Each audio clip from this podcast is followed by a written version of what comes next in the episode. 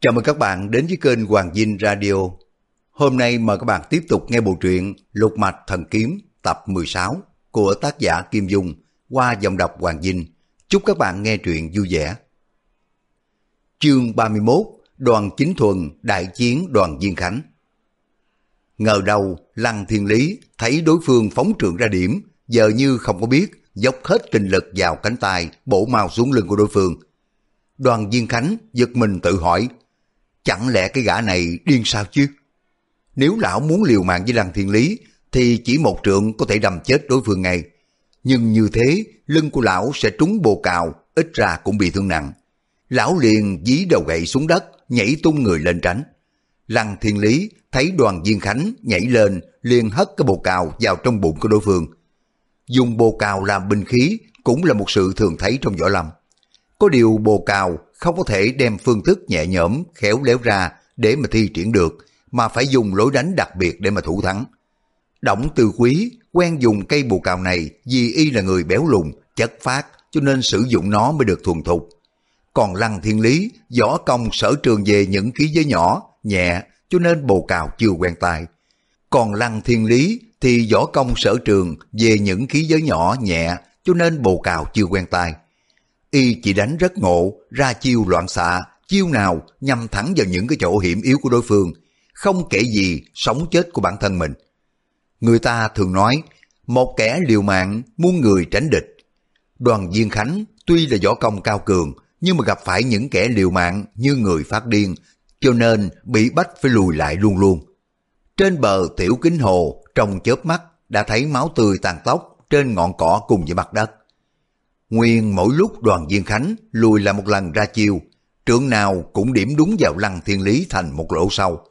Xong lăng thiên lý tự như không có biết đau đớn là gì, đầu bồ cào dung lên bổ xuống càng mau. Đoàn chính thuần vội kêu lên, lăng hiền đế, lui ra mau để cho ta đấu với tên ác đồ cho. Ông trở tài giật lấy cây kiếm trong tay của Nguyễn Tinh Trúc lại giáp chiến đoàn viên khánh. Xin chúa công lui ra. Đoàn chính thuần khi nào mà chịu nghe, cầm kiếm đâm luôn vào đoàn viên khánh. Đoàn viên khánh chỉ đầu trượng bên phải xuống đất, trượng bên trái gạt bồ cào của lăng thiên lý, thuận tay đánh vào mi mắt của đoàn chính thuần. Đoàn chính thuần không có đánh liều mạng như lăng thiên lý, nghiêng người lùi lại một bước. Lăng thiên lý gầm lên như một con mảnh thú bị thương, đột ngột cầm bồ cào quay lại bổ đoàn chính thuần. Đoàn chính thuần có bao giờ ngờ đến người anh em trước nay giống một lần trung trực quay lại phản mình. Ông vội nhảy lùi lại vài bước, suýt chút nữa, trán của ông đụng vào cái bồ cào đến ngã lăn ra. Bọn Phạm Hoa, Hách Cấn, Chu Đăng Thần la rầm lên. Lăng huynh đệ, sao vậy? Nghỉ ngơi đi. Lăng Thiên Lý gầm lên quay lại đánh đoàn viên khánh rất rác. Lúc bọn Phạm Hoa cùng với Diệp Nhị Nương, Nam Hải Ngạc Thần thấy Lăng Thiên Lý có những hành động quái lạ bất thường, có lẽ để theo dõi Lăng Thiên Lý đấu với đoàn viên Khánh. Chu Đăng Thần gọi to, Lăng đại ca, đại ca, lui ra đi. Chu vừa gọi kéo Lăng Thiên Lý ra thì đã bị Lăng xoay lại, tác mạnh vào cái mũi sưng víu lên. Đoàn viên Khánh không có muốn gặp phải đối thủ liều lĩnh như vậy. Lão đã đấu với Lăng Thiên Lý ngoài 20 chiêu, điểm trúng đến mười mấy chỗ, song Lăng Thiên Lý vẫn là gầm thét đoàn diên khánh cùng với những người bàn hoàng, ai cũng cảm thấy kinh hãi, cảm thấy đây là một cuộc đấu phi thường rùng rợn.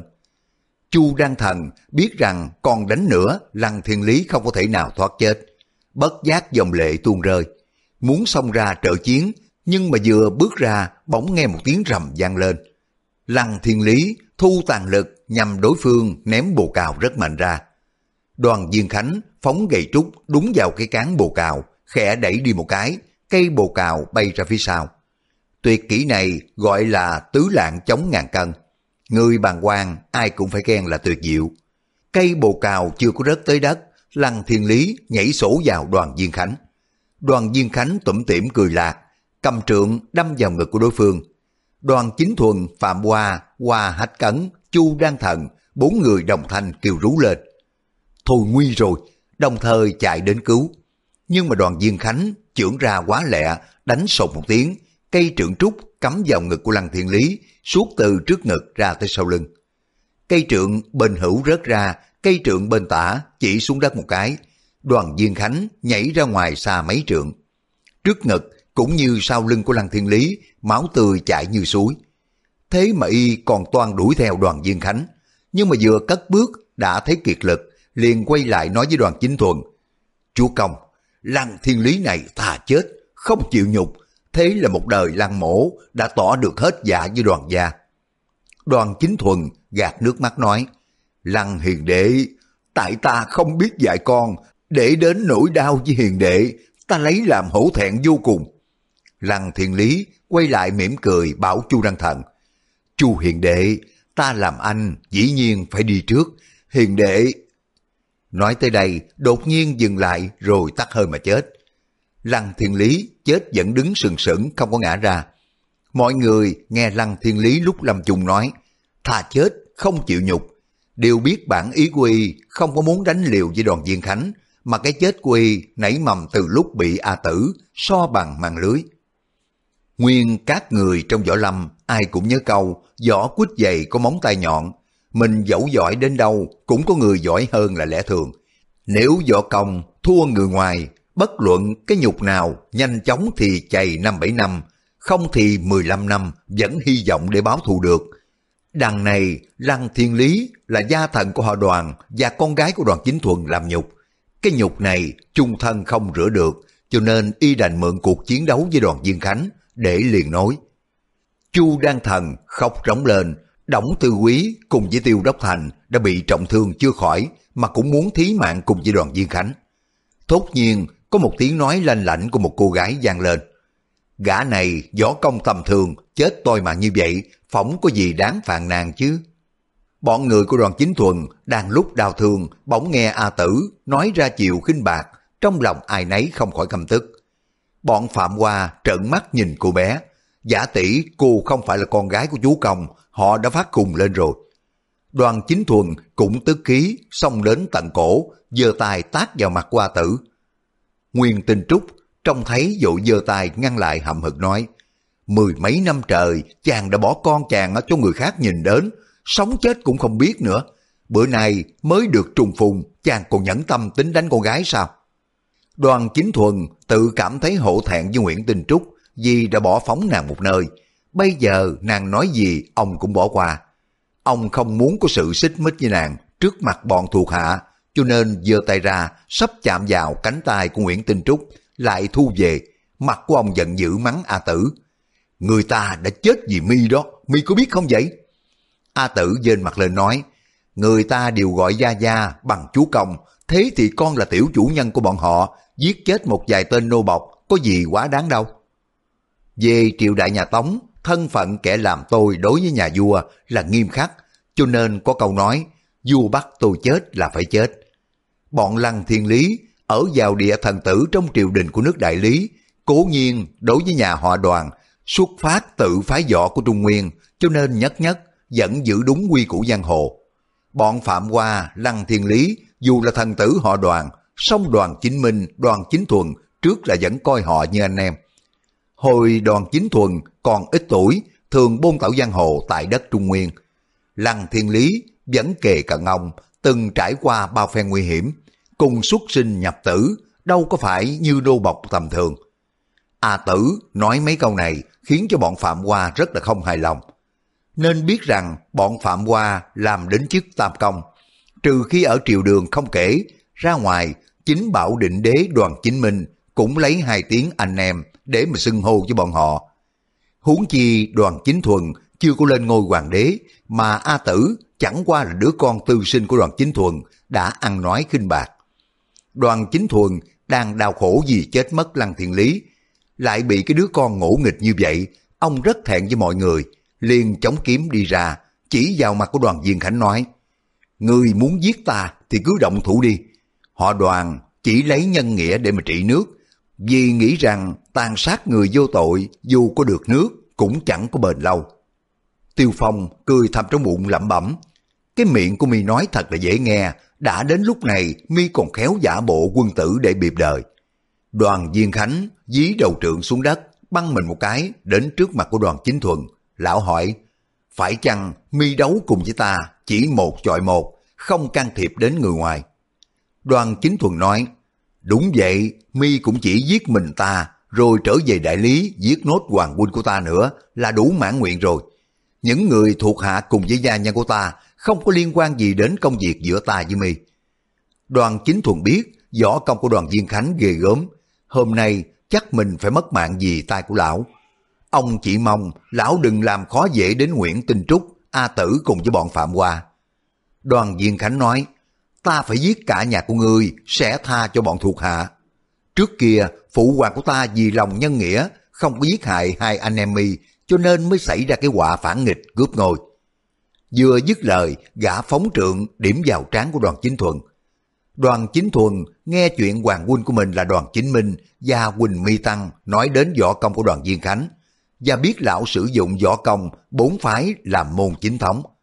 Ngược lại, lão còn biết bao nhiêu là tuyệt nghệ cực kỳ quái dị của các phái, không rõ lai lịch từ đâu, thì nghĩ thầm, đoàn chính thuần này có chết cũng phải giữ cho đàng hoàng, không có để cho người ta chê cười, rồi mới lạng mình về mé tả, nhìn thi thể của Lăng Thiên Lý chắp tay nói, Lăng hiền đệ, hôm nay đoàn chính thuần này cũng biết song đôi trong công cuộc kháng địch. Ông quay lại nói với Phạm Hoa, Phạm Tư Mã, sau khi mà tôi chết, Tư Mã để cho phần mộ của tôi ngang hàng với phần mộ Lăng Hiền Đệ, đừng phân biệt vua tôi chi cả. Đoàn Viên Khánh cười nói, mi giả nhân giả nghĩa khéo đấy, phải chăng là mi định phục nhân tâm để mà mong người ta liều chết cho mi. Đoàn Chính Thuần không có nói nữa, tay trái thủ thế, tay phải phóng ra chiêu, kỳ lợi đoàn kim, trong đoàn gia kiếm, ra chiêu mở đầu cuộc đấu của bản phái. Đoàn Viên Khánh đã biết rõ những cái biến hóa về chiêu này, liền rút trượng ra, trả đòn một cách đường hoàng. Cả hai bên lúc khởi sự đều sử dụng những cái môn võ gia truyền của họ đoàn. Đoàn diên Khánh dùng trượng thai kiếm, lão cũng định bụng thi triển võ công đoàn gia kiếm. Ta phải biết rằng lão cùng với đoàn chính thuần xảy ra cuộc chiến đấu không phải là vì thù oán, mà vì tranh cướp ngôi vua của đại lý. Hiện giờ, tam công của nước đại lý đều có mặt ở đây. Nếu lão dùng võ công của phái tà để mà giết đoàn chính thuần, tất quần thần không phục và cho là lão không phải dòng dõi chính thống. Còn như dùng đoàn gia kiếm để thủ thắng, thì thật là danh chính ngôn thuận, không ai can thiệp gì đến quần thần cả. Rồi đây, lão lên ngôi vua cũng dễ dàng cho mình nhiều. Đoàn chính thuần thấy lão sử dụng toàn là võ công của bản môn cũng yên lòng được một chút. Ông khoan thai để ý phóng kiếm, chiêu nạp cũng vững chãi. Những người bàn quan đều là tay võ nghệ tinh thâm, thấy đoàn chính thuần chân bước vững vàng, phóng kiếm ra chiêu nào, công thủ đúng theo phép tắc, ai cũng khen thầm. Trong tay của đoàn viên Khánh cầm hai cây gậy trúc đen rất lạ, nó cứng như là gan thép nên đụng vào cây trường kiếm của đoàn chính thuần vẫn chẳng có gì. Hai bên cùng sử dụng đoàn gia kiếm chính tông. Thế kiếm công thủ rất là trầm trọng vững vàng, không có làm mất thể thống của dương giả. Tiêu Phong tự nhủ, hôm nay thật tình là mình gặp gỡ được cơ hội ngàn năm hiếm có. Mình vẫn băn khoăn về phép nhất dương chỉ và lục mạch thần kiếm của họ đoàn cực kỳ ghê gớm. Khéo sao lại có kẻ đối thủ vô cùng lợi hại với đoàn chính thuần tìm đến. Phép lục mạch thần kiếm ghê gớm đến mức nào chỉ một lát nữa mình sẽ biết rõ. Ông chăm chú theo dõi tỉ mỉ kiếm pháp của cả hai bên, mới xem dư chục chiêu, ông đã nhận ra rằng khí giới của hai người đều không có tương hợp với đoàn gia kiếm. Vì chiêu thức của môn này rất cổ kính, cần có một cây trường kiếm dài sáu thước để tiện dung lên, vừa chém vừa phát thì mới được cái chỗ sở trường của nó. Thế mà đoàn Diên Khánh lại sử dụng cây gậy trúc đen nhẹ quá, cho nên đoàn đánh ra hơi hợt, trúng không có được trầm trọng. Còn cây kiếm của đoàn chính thuần cũng nhỏ và nhẹ quá. Tiêu Phong xem đấu được hơn 10 chiêu, thấy cây gậy trúc đen của đoàn Viên Khánh mỗi lúc trầm trọng thêm. Các chiêu sử dụng nó có vẻ trì trệ hơn trước, và mỗi lần cây trượng đẩy trường kiếm của đoàn chính thuần bật văng đi mỗi lúc một nhanh hơn. Tiêu Phong là một tài sử dụng đạ cầu bổng thuần thục, nổi danh, bất giác lẩm nhẩm gật đầu. Tuyệt nghệ của họ đã thò ra dần dần rồi. Cây trúc nhẹ lần lần mà lão sử nặng tựa hồ cây thiết hơn 80 cân, đúng là một nghệ thuật phi phàm. Tiêu Phong thấy đoàn viên khánh sử dụng cây trúc chẳng khác gì cây cương trượng. Diệu ở một chỗ, mỗi lúc một nặng thêm, tựa như sức nặng không biết đến từ đâu là bến bờ, cho nên ông bội phục vô phần. Đoàn chính thuần mỗi khi thấy mình phóng kiếm ra đều bị một trái núi nhỏ đè lên, khiến cho hơi thở tức tối. Võ công của họ đoàn chuyên nghiên cứu rất kỹ về nội công, nhất là hô hấp phải được thư thái, thở hít nặng nhọc để chống sự thất bại. Tuy nhiên, đoàn chính thuần vẫn không có quan mang, an ủi là mình được hưởng phúc nhiều thì dù có bỏ mạng ở tiểu kinh hồ cũng chẳng đáng tiếc, cho nên ông coi chết như không. Hơn nữa bên cạnh còn có cô nhân tình xinh đẹp đang đứng theo dõi cuộc đấu. Ông cho rằng có chết cũng quá thành con quỷ phong lưu. Đoàn chính thuần đi đến đâu dắt nhân tình đến đó. Thực ra sự luyến ái giữa ông và Nguyễn Tinh Trúc cũng chẳng hơn gì Thư Bạch Phụng hay là các cô gái khác. Đoàn Diên Khánh vẫn tiếp tục gia tăng nội lực cho cây trượng nặng thêm. Sau khi mà tranh đấu hơn 60 chiêu, bao nhiêu thế trong đoàn gia kiếm pháp, lần lượt đã sử dụng hết rồi. Lão chú ý nhìn nét mặt của đoàn chính thuần, thấy đầu mũi của ông có động mấy hạt mồ hôi, nhưng mà hơi thở vẫn điều hòa thông thả, thì nghĩ bụng. Nghe nói cái thằng cha này có tính hiếu sắc, rất lắm nhân tình, vậy mà nội lực của hắn vẫn còn dư, mình không thể coi thường hắn được. Lúc này lão mới phát huy nội lực vào cây gậy đến mức tối cao, phóng ra dèo déo. Đoàn chính thuần mỗi lần dơ kiếm, một lần lạng người đi. Hai bên đều sử dụng những chiêu thức đã luyện được rất là thành thạo từ 12-13 tuổi. Không cần nói đến những con cháu dòng dõi chính thống của họ đoàn, ngay cả Phạm Hoa, Ba Thiên Thạch, mấy chục năm nay cũng đã được xem lại hoài. Cuộc chiến đấu không phải là ăn thua ở chiêu thức mà cuộc tỷ thí nội lực. Bọn Phạm Hoa xem đến đây đã thấy rõ đoàn chính thuần không có chống nổi được nữa rồi. Họ liền đưa mắt cho nhau, lầm lầm cầm binh khí trong tay, toan xông cả vào. Bỗng nghe thấy tiếng cười khanh khách của một cô gái, gian lên rồi nói, buồn cười, đúng là buồn cười.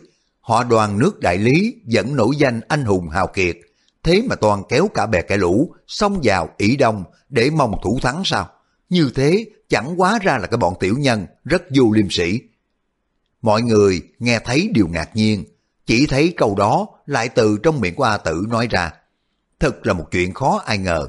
Chính phụ thân của cô lăn vào dòng nguy hiểm, cô cũng đã biết rõ, sao mà còn buông lời giễu cợt chê bai. Nguyễn Tinh Trúc cả giận mắng con. My biết cái gì mà dám nói láo? Gia gia của My làm trấn Nam Dương nước đại lý, đang ra tay đánh kẻ phản nghịch. Mấy ông bạn đây đã là thần tử triều đình, đều có trách nhiệm trong cuộc diệt quân cuồng bạo giữ yên đất nước. Sao My dám mở miệng bảo ý nhiều người đắc thắng? Nguyễn Tình Trúc chỉ giỏi về nghề bơi lội, còn võ công thì cũng loại thường thôi. Mụ thấy tình lang đã gặp bước nguy hiểm, trong lòng nóng nảy, lại lên tiếng dục. Các vị, xông vào cả đi, đối phó với quân hung đồ phản phúc, còn kể đến luật giang hồ sao được? A tử cười nói, Má má, nói vậy đáng buồn cười, gia gia của con phải là một bậc anh hùng hảo hán, con mới nhìn nhận chứ. Nếu y cũng là một hạng vô liêm sĩ, thì con nhìn nhận cái thứ gia gia đó làm gì? A tử nói câu này bằng một giọng quan quan, ai cũng nghe rõ. Bọn Phạm Hoa, Ba Thiên Thạch, qua Hách Cấn, nhốn nháo, không biết quyết định thế nào. Nhảy vào dòng chiến thì bẻ mặt, nếu không động thủ thì làm sao mà giải cứu cho Trấn Nam Dương được. Đoàn Chính Thuần tuy là một khách phong lưu đa tình, nhưng mà vẫn luyến tiếc bốn chữ anh hùng hào kiệt. Ý của ông muốn nói, nếu hào kiệt dù không có thể nhắm mắt bỏ qua một mỹ nhân, nhưng mất thể là một vị anh hùng. Sở Ba Dương có ngu cơ, Hán Cao Tổ có thích phu nhân, mà vẫn là những đấng anh hùng. Ông chỉ chủ trương quyết là không có làm điều gì ti tiện khiếp nhược. Trong lúc đoàn chính thuần đang chiến đấu kịch liệt với đoàn diên Khánh, ông thoáng nghe lời của A Tử liền lớn tiếng nói, sống hay là chết, thắng hay là bại phỏng của chi đáng kể, bất luận là ai nhảy vào dòng chiến, tiếp sức cho đoàn chính thuần này chỉ khiến cho đoàn mổ khó chịu thêm mà thôi. Trong khi ông mở miệng thốt ra bấy nhiêu lời, nội lực do đó giảm sút đi khá nhiều. Đoàn Diên Khánh cũng tỏ vẻ anh hùng, chẳng những không có thừa cơ hội này đánh gấp hơn. Lão lùi ra mấy bước, chống đôi trượng, đứng chờ cho ông nói xong, liền mới tiến lên tiếp tục cuộc chiến đấu. Phạm Hoa ngấm ngầm kinh hãi trước cái hiện trạng này vì biết rằng đoàn Diên Khánh càng ra vẻ ung dung nhàn hạ, không có thèm nhằm chỗ sơ hở của đối phương mà chiếm đoạt ưu thế, càng tỏ ra lão ỷ võ công tuyệt đỉnh, không cần phải chiếm lấy tiện nghi. Đoàn chính thuần tủm tỉm cười nói, ta lại phát chiêu đây. Ông phất tay áo bên trái phóng kiếm ra, Nguyễn Tình Trúc bảo con, A tử, con trong kiếm pháp của Gia Gia, người phóng chiêu lợi hại biết chừng nào, bản lĩnh người như vậy tất là dư sức, hạ cái thằng cha mặc như là người chết trôi kia. Có điều, người là một vị dương gia, muốn để việc hạ hắn cho thuộc hạ, không có tiện tự mình ra tay. A tử nói, Gia Gia hạ được hắn thì còn nói gì nữa, chỉ sợ hú vía thôi, tuy ngoài miệng nói cứng, trong bụng đã rung như cầy sấy rồi. Cô nói mấy câu này thật trúng tâm bệnh mẫu thân cô. Nguyễn Tình Trúc tức giận trừng mắt nhìn A Tử lẩm bẩm. Cái con ranh này thật là ngu quá đi, chém tre không có nể đầu mặt. Bỗng thấy đoàn chính thuần phóng trường kiếm luôn ba chiêu, song nội lực của đoàn viên Khánh mỗi lúc một gia tăng. Chiêu nào của ông cũng bị gậy trúc gạt ngược lại. Đoàn chính thuần ra chiêu thứ tư gọi là kiếm mã đằng không, đưa lưỡi kiếm phạt ngang. Đoàn viên Khánh dồn nội lực vào trong tay để cố giật ra nhưng mà không được. Lão hít một hơi thật mạnh vào cổ, kêu ồng ọc, đưa đầu gậy bên hữu xuống đất, nhảy giọt người lên cao. Đầu gậy trúc vẫn dán chặt vào cái mũi kiếm của đối phương. Một bên, hai chân bám xuống dưới đất, vững như núi, không có chịu nhúc nhích. Còn một bên, toàn thân lơ lửng trên không, đu qua đu lại như cành liễu trước gió. Mọi người bàn quan bất giác la lên một tiếng, ô chao. Hai bên đang thi triển nội lực đến độ chết để mà tranh thắng. Kể ra thời gian đoàn chính thuần đứng dưới đất chiếm cái phần lợi hơn, song đoàn diên khánh trên cao đè xuống toàn lực áp đảo của thanh trường kiếm của đối phương cũng nghi ngờ lắm. Chỉ trong khoảnh khắc, thanh trường kiếm dần dần cong lên hình cánh cung, còn cây gậy trúc bản chất là mềm dẻo mà ngay thẳng như là mũi tên. Xem thế đủ rõ nội lực của hai bên, phân biệt kẻ hơn người kém rồi. Tiêu Phong thấy thanh trường kiếm của đoàn chính thuần hơi cong hơn, ông e rằng chỉ cong thêm một chút nữa, thanh kiếm sẽ gãy đôi. Ông mới lẩm bẩm, đã đến tình trạng này, hai người còn dụng phép lục mạch thần kiếm là nghĩa gì đấy? Chẳng qua đoàn chính thuần tự biết phép lục mạch thần kiếm của mình, xem ra còn kém đối phương, cho nên phải giấu cái dụng về đi không để ra. Cứ coi vẻ mặt, tựa hồ nội lực của y đã gần hết đất rồi. Chúng còn bản lãnh nào khác nữa. Ông đâu có biết rằng đoàn chính thuần mới đứng vào hạng nhì trong những tài cao thủ của họ đoàn nước đại lý. Phép lục mạch thần kiếm mà con của ông là đoàn dự còn biết sử dụng qua, thì chính ông lại chưa hiểu. Đến nhất mạch thần kiếm còn không biết, nói chi đến lục mạch thần kiếm. Đoàn chính thuần thấy cây trường kiếm trong tay của mình cong lại gần như chiếc vòng lớn, không biết gãy lúc nào. Ông hít mạnh một hơi, đưa ngón tay trỏ lên hữu kiếm điểm ra. Đó là phép nhất dương chỉ. Song phép này, ông còn kém cả hoàng huynh của ông là đoàn chính minh. Chỉ lực của ông không có phóng ra ngoài ba thước được. Ông lại dùng trường kiếm đánh nhau với đoàn viên khánh. Cả hai thứ binh khí dắt vào nhau, làm cho hai bên cách xa nhau đến tám thước. Thì phóng chỉ tới đối phương thế nào được? Cho nên chỉ đó không phải để điểm vào đoàn viên khánh, mà chỉ nhắm vào cây gậy trúc. Tiêu Phong nhíu đôi lông mày nghĩ thầm, hình như lão này không có biết lục mạch thần kiếm rồi, có lẽ còn kém nghĩa đệ đoàn dự của ta. Ngón chỉ này chẳng qua chỉ là một phép điểm nguyệt cách không, không có gì kỳ diệu. Tiêu Phong đang ngẫm nghĩ đoàn chính thuần điểm đến đâu cây gậy trúc của đối phương siêu dị đến đó, mà cây trường kiếm của mình cũng duỗi ra một chút. Đoàn chính thuần điểm luôn ba chiêu, cây kiếm dần dần đã khôi phục lại được hình dạng thẳng thắn của nó. A tử lại lên tiếng, má má, già già đã dùng trường kiếm, lại còn phóng chỉ ra nữa, mà như vậy mới đối phó ngang sức với cây gậy trúc của lão rồi. Giả sử đối phương sử dụng cả cây gậy thứ hai nữa, không biết già già lấy đầu bà tài để mà chống lại chứ. Nguyễn Tình Trúc trong lòng lo lắng cho tình Lan, mà cô con gái đứng bên ngoài nói những câu như chọc vào tai. Bà ta chưa có kịp trả lời, bỗng thấy đoàn Diên khánh dơ trượng bên phải lên phóng đánh déo một tiếng. Quả nhiên đoàn chính thuần lại lấy ngón tay trỏ bên trái điều khiển đoàn Diên Khánh sử dụng cây trường này bằng nội lực theo lối nhất dương chỉ.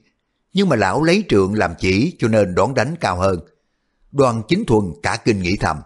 Lão điều hòa hơi động chân khí, lẹ đến thế sao? Chẳng khác gì là muốn sao được vậy. Phép nhất dương chỉ của lão đến mức tinh diệu phi thường, mình thua lão xa. Ông vừa nghĩ vừa phóng chỉ ra nhưng mà chậm mất một chút, người như rung động. Đoàn Viên Khánh thấy cuộc đấu đã lâu, sợ kéo dài thời gian xảy ra biến cố. Tỷ dụ quân thần của đối phương xông vào, mình lại phải tốn nhiều hơi sức. Lão mới dung trượng như gió cao bay, chớp mắt điểm luôn chính trượng. Đoàn chính thuần cố gắng chống đỡ, nhưng mà đến đoàn thứ chín của đối phương, điểm tới, ông đã kiệt lực mất rồi. Bỗng nghe đánh sồn một tiếng, đầu cây gậy trúc đen đánh trúng dài bên trái của đoàn chính thuần. Đoàn chính thuần lạng người đi, kế tiếp đánh rắc một tiếng, thanh trường kiếm trong tay đã gãy làm đôi. Trong cổ họng của đoàn viên khánh phát ra một cái thứ thật là quái gở, rồi lão rất nhanh đưa cây gậy bên tay phải vào đầu của chính thuần. Lão quyết ý đánh đòn này cho đối phương phải mệt. Lão sử dụng toàn bộ kinh lực, cây trượng phóng qua phóng lại, rít lên cái tiếng gió ghê rợn. Phạm Hoa qua cách cẩn ba thiên thạch, thấy đoàn chính thuần sắp mất mạng vì ngọn trường của đối phương. Ba người đồng thời nhảy ra chia làm ba mặt, sấn đến bên cạnh đoàn Diên Khánh. Ba vị tam công của nước đại lý này đều là những tài cao thủ đứng trước tình trạng vô cùng nguy hiểm và cấp bách. Muốn xông vào cứu đoàn chính thuần đã không kịp nữa rồi. Phải dùng cách dây ngụy để mà cứu triệu nhằm đánh vào những cái yếu quyệt của đoàn Diên Khánh. Đoàn Diên Khánh đã biết trước, đến lúc nguy cấp, thế nào quân thần của nước đại lý cũng xông cả vào. Cho nên đã sẵn sàng giả giờ dùng cây trượng bên trái lại một cách hững hờ, mà kỳ thực lão đã ngấm ngầm vận động nội kình để chống đỡ tất cả những cái chỗ sung yếu trong toàn thân. Trong khi Phạm Hoa, Hoa Hách Cấn, Ba Thiên Thạch, cả ba người phóng binh khí đánh tới. Đoàn Diên Khánh chẳng có né tránh, cũng không có lùi lại, đưa tay quét ngang cây trượng bên trái, để mà che kín thân thể, không cho khí giới của bọn Tam Công chạm vào người. Còn cây trượng bên phải đánh thẳng vào đầu của đoàn chính thuần. Tình Trúc kêu rú lên một tiếng thất thanh xông vào, thấy tình lang sắp chết toi mạng, bà cũng liệu mình không có muốn sống nữa. Ngọn trượng của đoàn Diên Khánh còn cách quyệt bách hội trên đầu của đoàn chính thuần không đầy ba tấc. Đột nhiên, người ông tung sang một bên, ngọn trượng của đoàn diên Khánh đâm vào khoảng không. Giữa lúc ấy, đoàn diên Khánh đã bị bộ ba Phạm Hoa, Hoa Hách Cần, ba Thiên Thạch đánh rác phải rút trượng về. Ba Thiên Thạch động thủ như là chớp nhoáng, xoay tay một cái đã nắm được cổ tay của Nguyễn Tinh Trúc, khiến cho bà ta không có thể liều mạng với đoàn Viên Khánh được nữa. Mọi người đều quay lại nhìn đoàn chính thuận. Đoàn Viên Khánh ra cái đoàn này đinh ninh giết được đối phương, dè đâu đoàn chính thuần lại tránh được. Trượng đã điểm chệch ra ngoài, lão giật mình kinh hãi vô cùng. Lão định thần nhìn lại, thấy một đại hán kéo tay nắm lấy gái của đoàn chính thuần nhấc ra. Giữa lúc tính mạng của đoàn chính thuần tựa ngàn cân treo sợi tóc, mà có người ngang nhiên nắm lấy gái của y nhấc ra, thần lực người đó không ai có thể tưởng tượng được. Đoàn Diên Khánh, võ nghệ tuyệt luân, mà cũng tự nghĩ mình không có làm được như thế. Tuy lão vô cùng kinh ngạc mà không biến sắc, chỉ thấy là lão khịch mũi một tiếng thôi. Người ra tay cứu đoàn chính thuần, đó là Tiêu Phong. Ông đứng bên cạnh, theo dõi cuộc đấu giữa hai người họ đoàn không chớp mắt. Mặc nhiên, ông thấy đoàn chính thuần đã bị đối phương ra đòn chí mạng.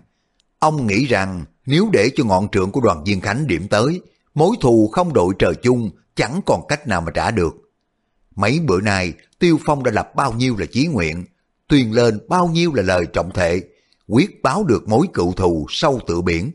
Bây giờ đã gặp được kẻ thù ngay trước mặt. Khi nào ông chịu để y chết về tay của người khác? Cho nên ông mới tung người nhảy sổ lại nhất đoàn chính thuần nhảy tránh ra. Đoàn Diên Khánh là một người tâm linh cực kỳ mẫn tiệp. Không có để cho Tiêu Phong kịp đặt đoàn chính thuần xuống. Lão đã múa tích hai trượng trúc như gió táp mưa xa, điểm liên tiếp vào những quyệt trọng yếu của đoàn chính thuần. Lão quyết chí trừ khử cho bằng được vật chướng ngại để rồi bước lên ngôi hoàng đế. Còn đấu với Tiêu Phong ra sao sẽ tính sao? Tiêu Phong sách đoàn chính thuần nhằm vào những cái kẻ lao trượng phóng tới, né tả tránh hữu. Đoàn diên Khánh sử dụng liền một lúc 27 trượng mà vẫn không có chạm được vào tà áo của đoàn chính thuần. Chứ đừng nói là chạm vào người của ông. Lão ngấm ngầm kinh hãi, biết ngay mình không phải là địch thủ của Tiêu Phong. Thốt nhiên, lão hú lên một tiếng kỳ dị, tung người ra xa khỏi trượng rồi mới nói. Các hạ là ai? Cớ sao mà lại vào đây quấy rối? Tiêu Phong chưa có kịp trả lời, dân Trung Hạc lên tiếng. Lão đại ca, y trước là làm ban chúa cái bang tên gọi là Kiều Phong. Đồ đệ của đại ca là truy hồn trượng Đàm Thanh cũng đã bị chết dưới tay của gã côn đồ này đó. Dân Trung Hạc vừa dứt lời, chẳng những một mình đoàn viên Khánh rung lên, đám quần thần của nước đại lý cũng cả kinh thất sắc. Cái tên Kiều Phong lừng lẫy khắp thiên hạ. Câu Bắc Kiều Phong, Nam Mộ Dung, những người trong võ lâm chẳng ai là không biết. Nhưng mà lúc ông xưng tên với đoàn chính thuần, lại lấy họ tên đích thực, chính là Tiêu Phong. Mọi người có biết đâu rằng, chính thị Kiều Phong, con người gian danh bốn bể. Bây giờ, nghe dân Trung Hạc nói, mọi người đều sửng sốt bất giác la lên. Tẻ ra, chính ông ta là một con người võ công tuyệt thế, giao lòng nghĩa hiệp, quả nhiên danh bất hư truyền. Đoàn Viên Khánh nghe dân Trung Hạc thuộc chuyện lại, biết đồ đệ của mình là Đàm Thanh, ở tụ hiền trang, toan hại người không được, lại bị Kiều Phong giết chết. Bây giờ lại nghe đại hán này, đúng là người đã sát hại đồ đệ của mình, trong lòng cầm tức sợ hãi, cầm cây gậy trúc dạch xuống phía đá xanh hàng chữ sau đây. Các hạ với tôi có thù quán gì đâu mà sát hại đồ đệ của tôi, giờ lại phá hoại việc lớn của tôi nữa. Dòng chữ khắc rất sâu vào đá, chỉ nghe tiếng rạo xạo. Một lúc sau, tựa hồ như viết chữ lên đống cát. Nguyên thuật, phúc ngữ của đoàn viên Khánh đem phối hợp với nội công thượng thừa của lão thì có thể khiến cho tâm hồn kẻ khác phải mê man, thân trí phải rối loạn. Đó là một thứ tà thuật cực kỳ lợi hại. Song tà thuật này chỉ đem tâm lực để chế phục đối phương. Nếu gặp phải kẻ địch nội lực hùng hậu hơn mình, thì chẳng những không có thể chế phục nổi mà còn bị hại đến bản thân là khác. Đoàn Viên Khánh đã biết rõ cái chết của Đàm Thanh, lại thấy cước pháp của Tiêu Phong. Cứu đoàn chính thuần đúng là ghê gớm phi thường, cho nên không có dám mạo hiểm dùng thuật phúc ngữ để đối thoại dòng mà phải viết chữ lên trên tấm đá. Tiêu Phong thấy đoàn viên Khánh khắc chữ xong, ông cũng không có nói gì, chạy lại đưa bàn chân đi lên mấy cái, dòng chữ trên tấm đá đã bị xóa sạch sành xanh. Một người lấy đầu gậy trúc, viết chữ vào đá kể khó lắm, lại đến người lấy chân đi sạch được những cái vết chữ khắc vào trong đá. Công lực ấy hùng hậu hơn cái người viết một tầng. Vì viết chữ có thể tụ nội lực vào đầu gậy trúc. Phiến đá xanh ở trên đã bị một người khắc chữ lên, một người đã dùng chân để xóa đi, tưởng chừng như đóng bùn đóng cát vậy. Đoàn viên Khánh thấy Tiêu Phong lấy chân di những cái tự tích mà ông đã ghi lên phiến đá, thì biết ông có ý, một là để phô trương bản lãnh, hai là để hôm nay không có thù quán gì. Những việc đã qua chỉ vì vô ý gây nên xích mích, nếu bằng lòng bỏ đi, không xét lại nữa thì hai bên lại hòa. Đoàn Viên Khánh là một người rất cơ trí, tự lượng không có địch nổi tiêu phong thì lùi sớm là hơn, để khỏi phải thất bại nhục nhã. Như vậy, lão dùng cây trượng bên tay phải, sổ toẹt một cái, từ trên xuống dưới rồi lại móc lên thành cái hình móc câu. Cả một cử động này nói, các thù trước đều xóa bỏ hết. Tay trái chỉ đầu gậy xuống đất, người lão đã chạy ra mấy trượng. Nam Hải ngạc thần, dương cặp mắt tì hí, nhìn Tiêu Phong một chập, ra chiều không phục mắng.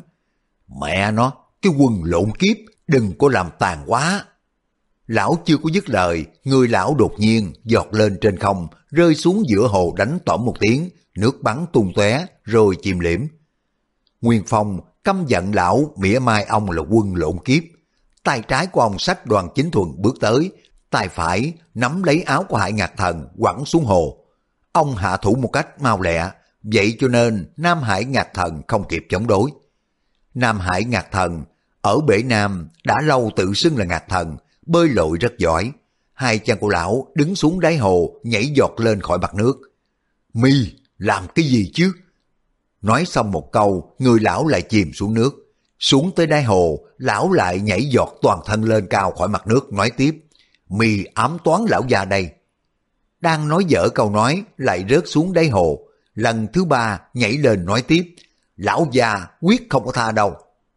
Nam Hải ngạc thần, tính nóng như lửa, lão tức quá không có nhìn được, chờ đến lúc lên bờ rồi hãy mắng tiêu phong. Lão vừa nhô lên thụp xuống, vừa nói mấy câu cho hả giận. A tử bật cười nói, các ngươi trong kìa, lão ấy ở dưới nước nhô lên hụp xuống có khác gì là con rùa không vậy? Vừa lúc này, Nam Hải ngạc thần nhảy lên khỏi mặt nước mắng lại. Chính mì mới là con rùa đó. A tử giơ tay đánh déo một tiếng, cô đã ném ra một mũi tinh thùy. Nam Hải ngạc thần hợp xuống đáy hồ tránh khỏi bơi ngầm vào bờ. Quần áo ướt đẫm nhảy lên, lão cũng không có kiên sợ gì hết, giác mặt chạy đến trước mặt của Tiêu Phong, ngoẹo cổ dương mắt ti hí nhìn ông hỏi. Mì vừa dùng thủ pháp gì để quẳng lão già xuống hồ? Lão ta đây vẫn chưa có hiểu đó. Diệp nhị nương nói, Thôi, lão tam cút đi, đừng có đứng dở trò nữa. Nam Hải ngạc thần nói, ta đã bị kẻ khác hất xuống hồ, cả đến hắn dùng thủ pháp gì mình cũng không có hay biết, thì còn cái nhục nào bằng chứ, ta phải hỏi cho biết đã. A tử nói, được lắm, ta bảo cho người hay, tuyệt nghệ đó gọi là tróc quy công. Nam Hải ngạc thần ngơ ngẩn nói, hả? Cái môn đó gọi là tróc quy công sao? Ta đã biết được thế võ này sẽ cố tìm người để mà dạy cho mình, gắn công luyện tập, sau này khỏi có bị vố đau như hôm nay. Lão nói xong, rảo bước đi ngay. Lúc này Diệp Nhị Nương và dân Trung Hạt đã chạy xa rồi. Tiêu Phong đặt đoàn chính thuần xuống, Nguyễn Tinh Trúc buông lời cảm tạ nói, Kiều ban chúa, ban chúa trước là cứu con gái của tôi, bây giờ lại cứu y, tôi không biết lấy gì để đền đáp. Bọn Phạm Hoa, Chu Đăng Thần cũng đều lại tạ ơn. Tiêu Phong lầm lì nói, sở dĩ mà Tiêu Phong này cứu tiên sinh là vì có chút chuyện riêng, các vị bất tất phải cảm tạ tôi. Đoàn tiên sinh, tôi xin hỏi tiên sinh một câu rằng, mong tiên sinh trả lời thành thực cho. Trước kia, tiên sinh đã ra ngoài nhạn môn quan, làm một chuyện rất lầm lỗi có đúng không? Đoàn chính thuần đỏ bừng mặt lên, rồi lại biến thành sắc mặt nhợt nhạt, cúi đầu nói. Đúng, đoàn mổ trong lòng lúc nào cũng khắc khoải không yên, nhưng tay đã trót nhúng chàm rồi, không còn cách nào mà giảng hồi được nữa. Chương 32 Cuộc ước hội canh ba trên cầu gián. Từ khi mà Tiêu Phong ở nhà của Mã Phu Nhân tại thành Tĩnh Dương, nàng tiết lộ, thủ lĩnh đại ca chính là đoàn chính thuần. Ông đã khắc khoải nghĩ mưu, chỉ mong là tìm bắt được đoàn chính thuần để mà lăng trì. Đến lúc gặp đoàn chính thuần, bên tiểu kính hồ lại thấy bạn đã hết lòng nhân nghĩa. Đối với kẻ địch, cũng tỏ ra là một con người hào kiệt. Trong lòng của ông không khỏi nghi ngờ, tự hỏi, phải chăng việc hạ sát song thân của mình ngoài ải nhạn môn quan chính là do sự hiểu lầm? Những cái việc lầm lỡ hồ đồ dễ mấy ai tránh khỏi, nhưng mà còn việc y giết nghĩa phụ nghĩa mẫu, vợ chồng Kiều Tam Hòa, cùng với việc trưởng để mà đánh chết sư phụ ta là quyền khổ đại sư, đều là những ngập trời không có thể tha thứ được. Chẳng lẽ bên trong lại có chi quẩn khúc? Tiêu Phong bản tính rất là cẩn thận, tinh minh, không có khi nào hành động lỗ mãn.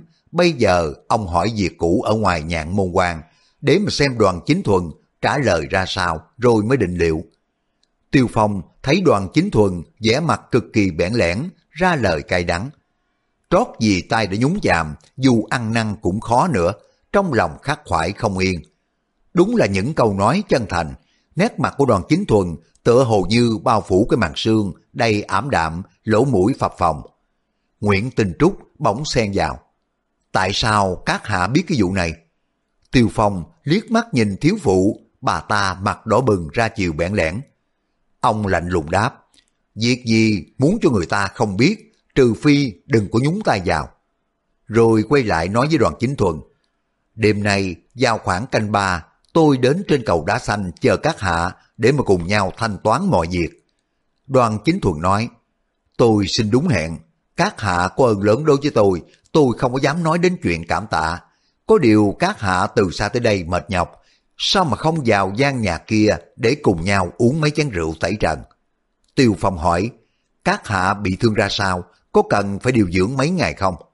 Đoàn chính thuần thấy Tiêu Phong không có trả lời mình về câu mời đi uống rượu, lấy làm kỳ lạ, nhưng mà ngỏ lòng từ tạ. Đa tạ Tiêu Huynh đã quan tâm đến tôi, tôi chỉ bị thương soàn không có gì đáng ngại. Tiêu Phong gật đầu nói, thế thì hay lắm. Rồi quay lại bảo A Châu, chúng ta đi thôi. Ông đi mấy bước, quay lại bảo đoàn chính thuần. Các hạ đi một mình thôi nha, đừng có dẫn mấy ông bạn theo nữa. Đoàn chính thuần thấy Tiêu Phong có những hành động kỳ dị, nhưng mình đã mang ơn cứu mạng, liền đáp. Xin tuân lời huynh đã dặn bảo. Tiêu Phong cầm tay của A Châu dắt đi một lèo, không quay đầu lại nữa. Sở dĩ mà Tiêu Phong dặn đoàn chính thuần đừng có dẫn bọn Phạm qua, qua hết cẩn đi theo là vì ông thấy cái bọn này đều là những tên hảo hán, dốc dạ trung trinh. Nếu để cho bọn họ đi theo đoàn chính thuần giữ cuộc hội kiến trên cầu đá xanh, tất sẽ bị chết về tay của mình, thật là đáng tiếc. Tiêu Phong cùng Gia Châu tìm vào một nhà nông, mua gạt nấu cơm, lại mua đôi gà mổ thịt nấu canh. Bữa cơm này không có rượu, cũng kém phần hứng thú. Tiêu Phong thấy A Châu dường như có tâm sự gì đó, sắc mặt lại đăm chiêu, không vui vẻ chuyện trò như là mọi khi, liền hỏi. Tôi đã tìm ra kẻ đại cừu, nàng cũng mừng cho tôi mới phải chứ. Tiêu Phong thấy nàng cố gượng cười, liền nói tiếp. Đêm nay, giết xong kẻ thù, chúng ta lập tức sẽ khởi hành đến đất Bắc, sang bên kia ải nhạn môn quan, tìm thú săn chồn đuổi thỏ, đừng có bao giờ trở lại quan ải nữa. A Châu, trước khi mà tôi gặp được đoàn chính thuần, đã thề độc, giết hết cả nhà quy không bỏ sót một bóng. Nhưng bây giờ tôi thấy y có vẻ là hào kiệt, không có vẻ là hèn hạ du liêm sĩ, thì nghĩ rằng ai làm nên tội, người ấy phải bất tất giết cả nhà quy làm gì. A Châu nói, đại ca có lòng nhân như vậy, thật là phúc đức, tất được hưởng thụ về sau. Tiêu Phong buông tiếng cười giòn nói, tài của tôi đã giết không biết bao nhiêu mạng người, còn tích đức mà đòi hưởng thụ về sau sao? Tiêu Phong thấy A Châu nhíu đôi lông mày ra chiều lo lắng hỏi, A Châu, sao mà nàng không vui? Hay là nàng không thích tôi giết người? A Châu đáp, có phải tôi không vui vẻ đâu, không biết tại sao tôi thấy bụng của tôi đau quá chừng. Tiêu Phong đưa tay ra cầm mạch của nàng, quả thấy tim đập lúc khoan lúc nhạt, mạch chạy loạn xạ, liền ôn tồn bảo nàng. Nàng đi đường để vất vả nhiều rồi, e rằng bị cảm mạo phong hàn, để tôi gọi cái bà già nấu một bát Khương Thanh cho nàng uống. Khương Thanh chưa có nấu xong, toàn thân rung lên bần bật, nàng nói, tôi rét, tôi rét lắm. Tiêu Phong thương nàng quá, cởi áo trường bào khoác lên cho nàng. A Châu nói, đại ca, đêm nay đại ca trả được mối thù lớn, trút bỏ nỗi tâm sự bấy lâu canh cánh bên lòng. Tôi muốn theo đại ca đi cho có bạn, nhưng còn phải chờ một lát nữa, cho người mạnh hơn một chút. Tiêu Phong gạt đi. Không được, nàng ở đây nghỉ ngơi đi, yên trí ngủ một giấc. Lúc mà tỉnh dậy, tôi sẽ đem thủ cấp đoàn chính thuần về cho mà coi. A Châu thở dài. Tôi thật là khó nghĩ quá, đại ca. Tôi mệt thế này không có thể bồi tiếp đại ca được rồi.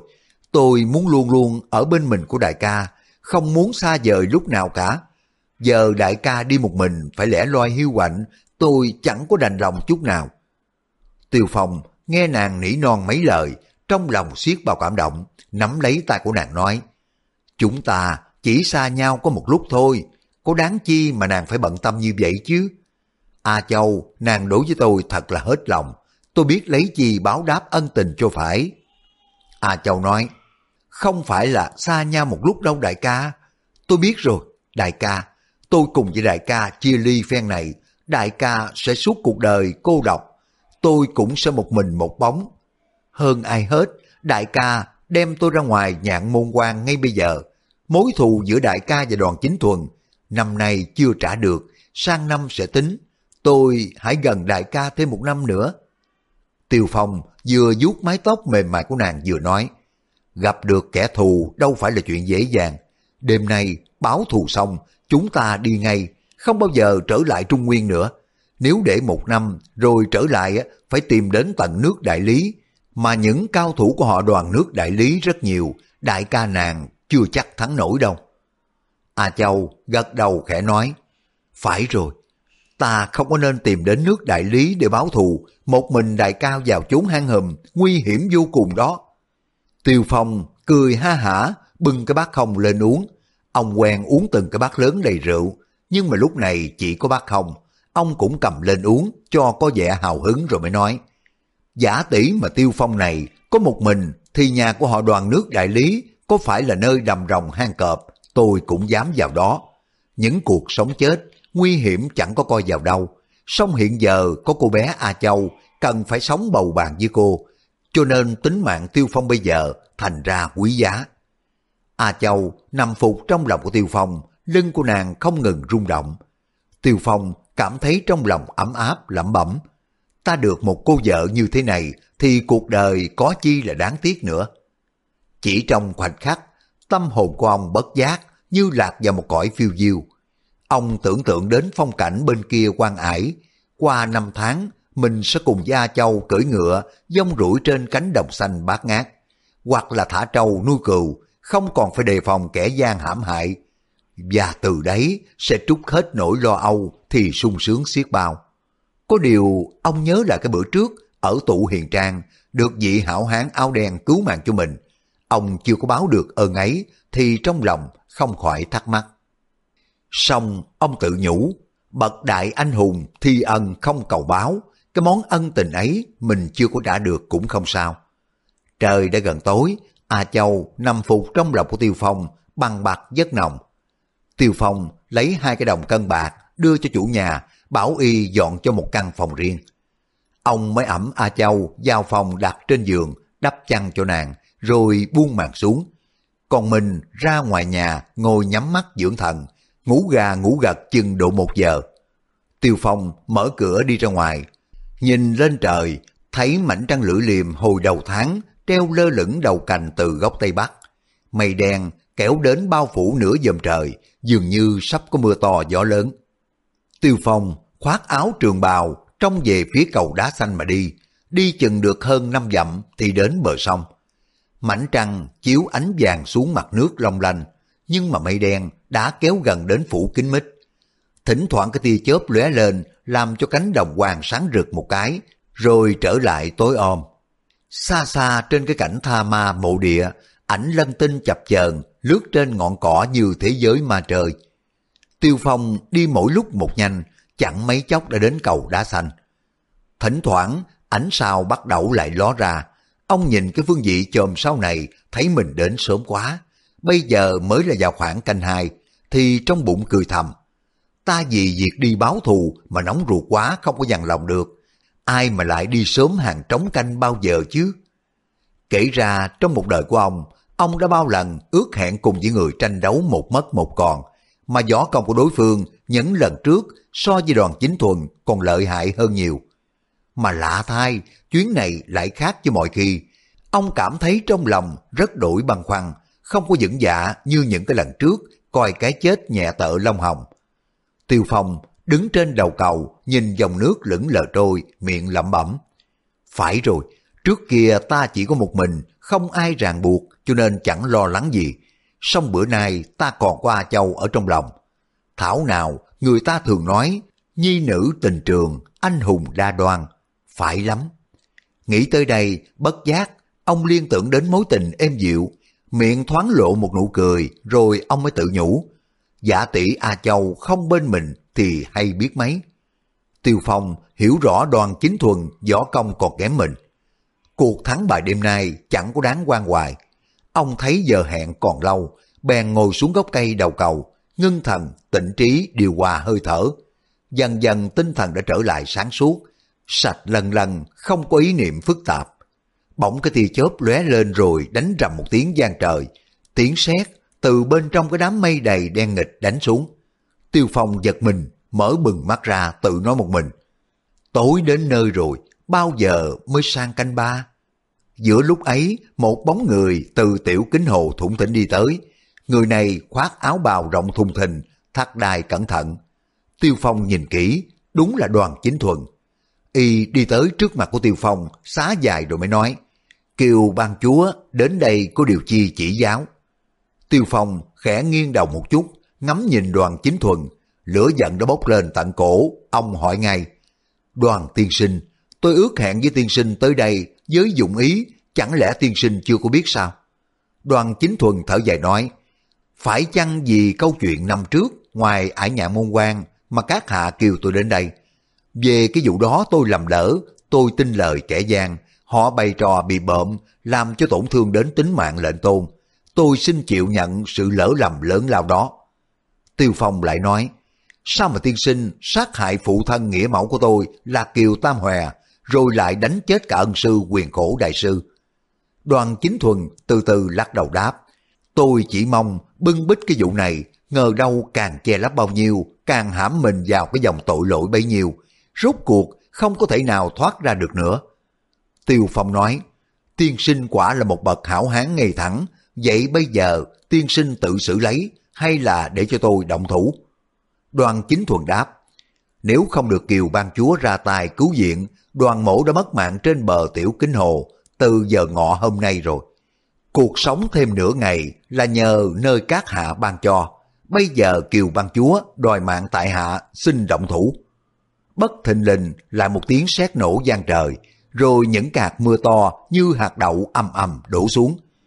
Tiêu Phong nghe lời của đoàn chính thuần bất giác động lòng. Vì xưa nay ông ưa kết giao với những bậc anh hùng hảo hán. Từ lúc ông thấy đoàn chính thuần, người thẳng thắn hiên ngang, đã sinh lòng luyến tiếc. Giả tỷ chỉ là một việc tầm thường, ông quyết đã bỏ qua.